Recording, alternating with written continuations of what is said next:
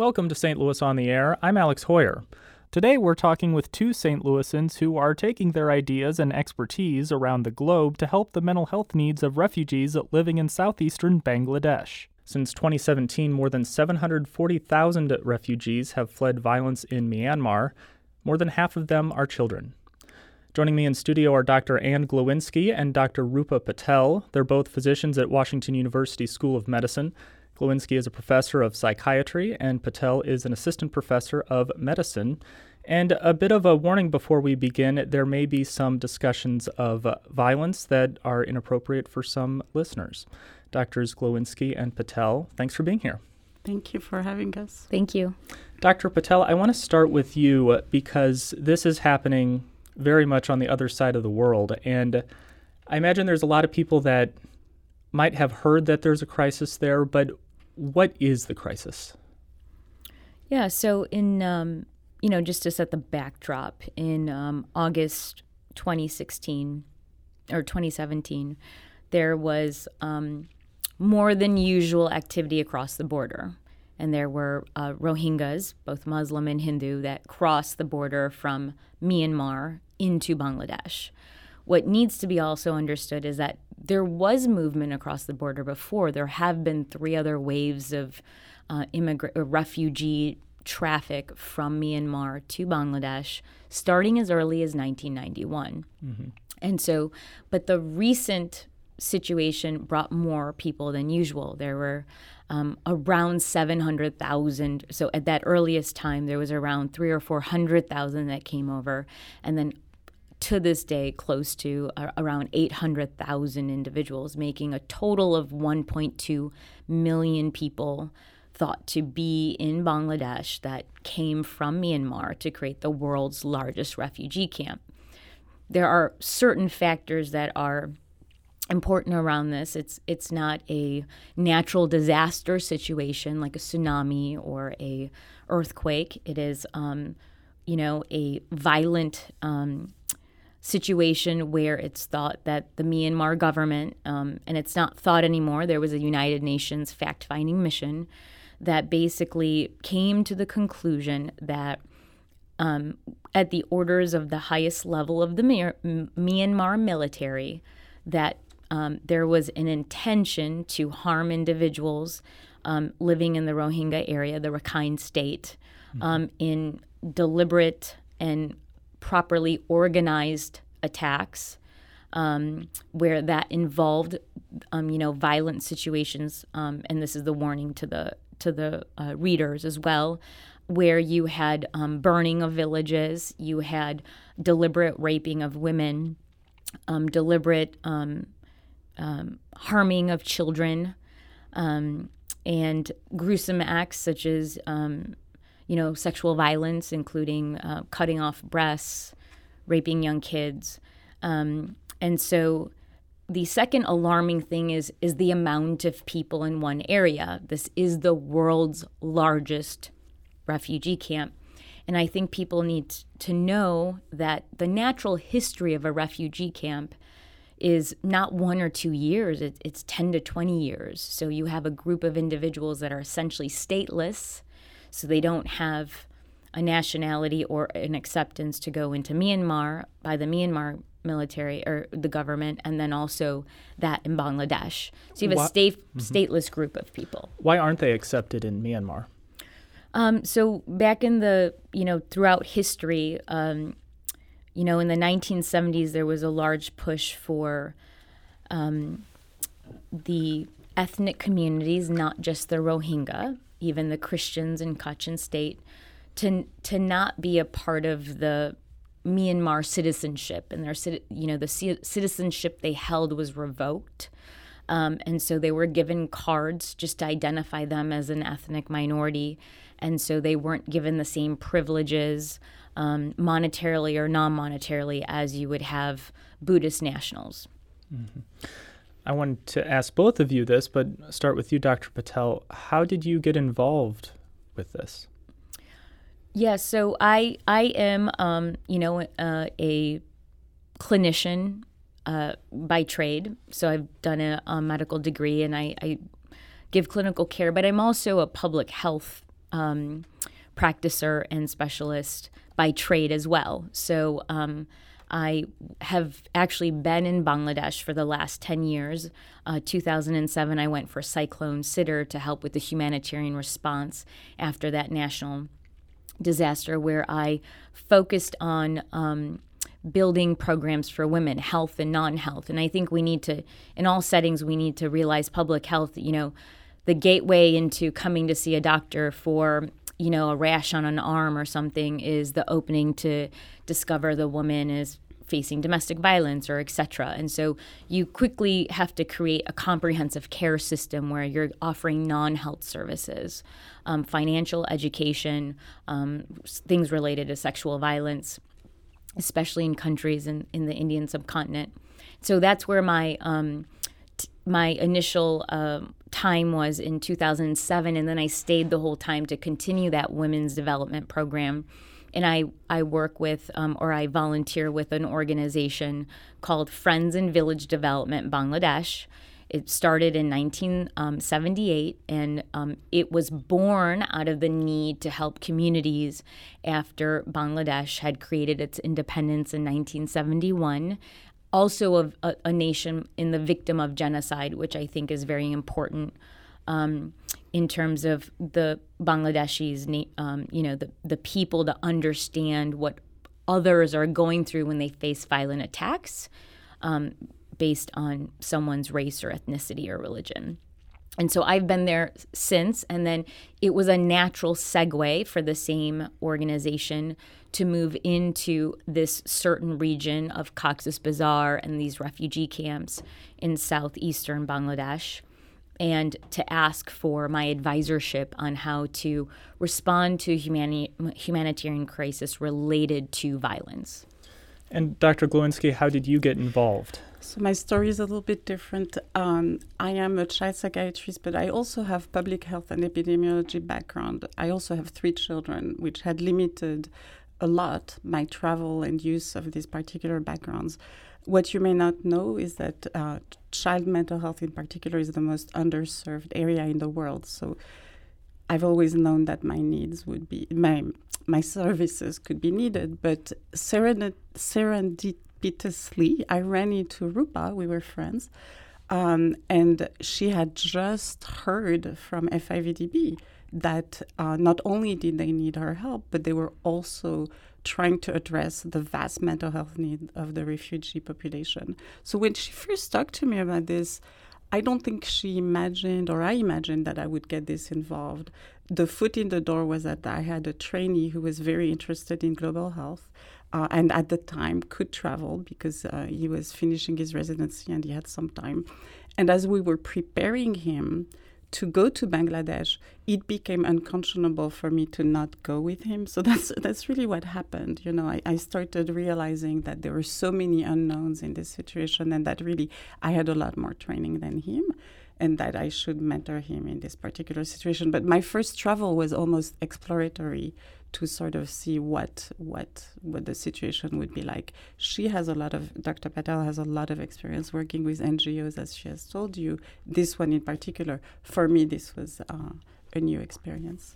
Dr. Patel, you were describing some of the gruesome physical violence, and uh, uh, Dr. Glowinski, you're describing the need for mental health services, specifically with children, and that's the thing about mental health is that it is uh, very much invisible. You can't often see uh, how one's mental health or issues that they're having are affecting them.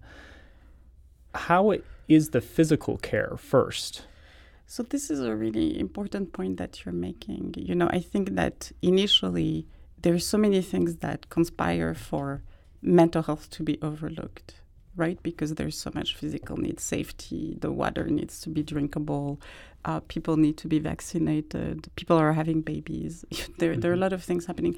I think that there was a situation here because the scope of what had happened to these people, the ethnic cleansing that she referred to, uh, was so unimaginably brutal. I mean, unimaginable. It's happened before, but it was brutal. So people knew that they had gone through a lot. And in addition, my understanding is that initially people were almost scared to accept help because they were so touchy. Things had happened to them. And so they were, it was difficult to render help to people, even for other things, because of the mental health symptoms what kinds of symptoms do they have? Mental health system uh, so the, symptoms. I, th- I, think the first thing that were observed were that uh, children were crying around strangers, that they were very shy, they were hiding. Uh, mothers were often uh, uh, also very very distressed uh, around strangers. I think we heard that especially when people from the Bangladeshi government were wearing, wearing uniforms. It was what we call triggering for the Rohingya population. So those, those were some of the symptoms. A lot of anxiety. I imagine some post-traumatic stress uh, stress disorder would be factored into this as well. So I think we can both talk about that. There hasn't been a very systematic exploration of the symptoms for the new refugees, but there had been a study of the people that she had alluded to who had trickled through the border over the last 40 years. And in this particular group, even though it's a group that had been subjected to far less concentrated trauma, so they had violation of their human rights and they were considered second class citizens, not, not even citizens, but uh, so they were dehumanized, but they hadn't been subjected to the same level of violence. So in this group, there was already a high level of anxiety, depression, uh, uh, post traumatic stress uh, symptoms, yes. Are they willing to talk about their experiences? I think it would be very tough to do so. They're very, so they're very willing to talk about it for the most part. I think that uh, that creates a situation, even for the people who work in the trenches immediately, that um, because one of the things that happen with trauma is that you often repeat the same narrative over and over. Not only are they willing, but it's like a record that keeps playing for a lot of them. We're talking with doctors Anne Glowinski and Rupa Patel, two WashU physicians with an international reach as they seek to support Rohingya refugees. We'll be back to continue this conversation in just a moment. This is St. Louis on the Air on St. Louis Public Radio, 90.7 KWMU. Now back to doctors Anne Glowinski and Dr. Uh, Rupa Patel. We're talking about uh, Rohingya refugees who have fled Myanmar into Bangladesh and their work in helping them. Dr. Patel, what do these camps look like? So, um, I think if someone's been to Southeast Asia, they look like um, a slum in Delhi or Mumbai, meaning you walk in and there are um, uh, tents kind of set up, or even in some cases, uh, tin sides uh, four walls um, with tin roofing or plastic roofing, and they're very close to each other. Visual description: they're very, very close to each other. These these tents, and then they're even stacked on top of each other. The terrain is um, a hilly area, small hills, but so um, you can see kind of terracing of the the area. Um, there's an immense nor, uh, amount of people uh, on you know on the roads, sitting in the tents. Um, there's a lot of activity. You'll see children playing or crying. Um, there's and there's storefronts. There's markets within this area uh, where people are, um, you know, buying and selling goods. Um, Is the camp itself safe? Um, I I think that everything's being done to improve the safety of the camps. And I think that's a a term that's hard to really say when you when you don't live there and you don't spend every day there. Um, I think there are different layers of safety, so I'd I'd love to talk about that as public health and in a camp. One is just light. Is there enough lights, or are there solar powered lights so that men and women can go to the bathroom um, and and have some safety um, with that? And so I think there's there's an immense amount of energy going into safety for daytime and nighttime in terms of light, enough, you know, bodyguards or, or you know, um, night watch people. You know, when you le- read the latest report this week of, um, and this is a plug for looking at humanitarian B, um, Bangladesh response. It's the official United States, United Nations um, website, and they have weekly reports. You know, they've created community night watch um, guards. Uh, and about uh, you know 5,000 of them minimum um, in each camp. And these are these are different public health community level initiatives. Um, so that's one layer of safety that's created, but but there's other layers that you know we don't know about, which is organized crime, trafficking, um, sexual abuse. Um, so just so people know, in a humanitarian response, there's actually an entire sector called protection. And all you're supposed to do is look at that. Are there enough lights? And they actually inventory each camp and each look grid and they find is there enough light and if there's a desert meaning not you know an area of darkness or not enough light do you put that there and and within the resources you have um, so i i want to say there's two layers to look at this and i think there's things that that are um, hard to prevent such as that organized crime and trafficking but then there's other layers of daytime safety with friendly spaces for women and children and gender-based violence case management and, and these lights I want to get a little bit later to the international response to what's going on there. But uh, Dr. Glowinski, I think that when we think of mental health services, we think of somebody going to an office, a very professional environment. Can you walk us through how maybe a typical interaction of providing mental health services sure. would take place? Yes, so this is something we've been thinking a lot about. Obviously, there's no resources for the kind of situation that you describe. I mean, very limited resources for the kind of situation that uh, you describe. So, I think what we've thought about, and other organizations too, is a, is a kind of tiered system where essentially there's a first layer where um, we we wanted to have people working for the organization who had more literacy with mental health were more trained to recognize symptoms. Then we wanted to create situations that allowed um, the community, the Rohingya, to, to, to start identifying what they might need help with. So, one example is that FIVDB has an amazing track record. Um, What's that? FIVDB, Friends in Village Development mm-hmm. Bangladesh, the abbreviation is FIVDB, has a track record spreading education uh, throughout Bangladesh to, to bring it up for communities, adults and children alike. And one of the methods that they use to transmit information is interactive theater. So they, they've used interactive theater in the Rohingya camps that they administer or that they oversee to to talk about things like child marriage because the average uh, marriage age for the Rohingya used to be 12 or 13, or to talk about things like here is what you can do in the camp to get uh, help with uh, your medical problems. So when we saw that, we also saw that this was an opportunity to integrate mental health literacy for the Rohingya in a way that was respectful of the culture of uh, the organization that we were advising. Um, but so it's it's sort of a recognition that at the very first level you're working with people who have gone through trauma who may need to talk about it that their reactions that you may have when people talk about trauma just like you were uh, you had a reaction right when you read right we were talking before we went on ex- the air. exactly. So so sort of thinking about how the emotional reaction that people may have to trauma stories may be to want to distance themselves. So we normalize that for the workers, but we also help them validate uh, and then also give very uh, specific skills to people so that they can engage in activities of daily living. So.